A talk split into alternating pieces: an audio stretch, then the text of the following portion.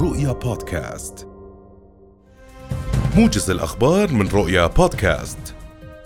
استشهد فلسطينيان وأصيب خمسة آخرون برصاص قوات الاحتلال الإسرائيلي إثر اشتباكات في مدينة جنين ومخيمها بالضفة الغربية المحتلة بينهم مصابون بحالة خطره هذا واستشهد أو استشهد فلسطيني برصاص قوات الاحتلال الإسرائيلي بعد إطلاق النار عليه داخل حافلة مستوطنين قرب مستعمرة غوش عطسيون المقامة على أراضي بيت لحم.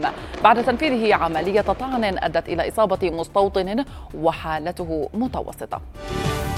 إلى خبر آخر حيث يناقش مجلس الأعيان اليوم مشروع قانون الانتخاب لمجلس النواب لعام 2022 وأقرت اللجنة القانونية في المجلس أمس مشروع قانون الانتخاب وذلك كما ورد من مجلس النواب وفق رئيس اللجنة أحمد طبيشات.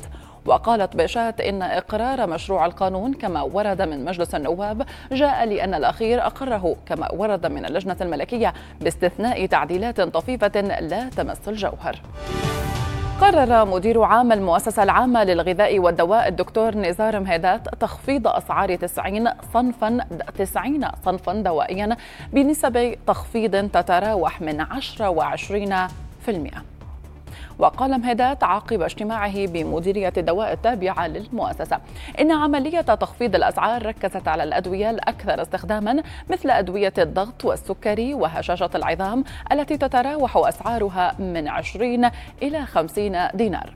وأضاف وفق بيان صادر عن المؤسسة اليوم أن المؤسسة تسعى إلى تخفيض أسعار مجموعات علاجية أخرى خلال الفترة المقبلة.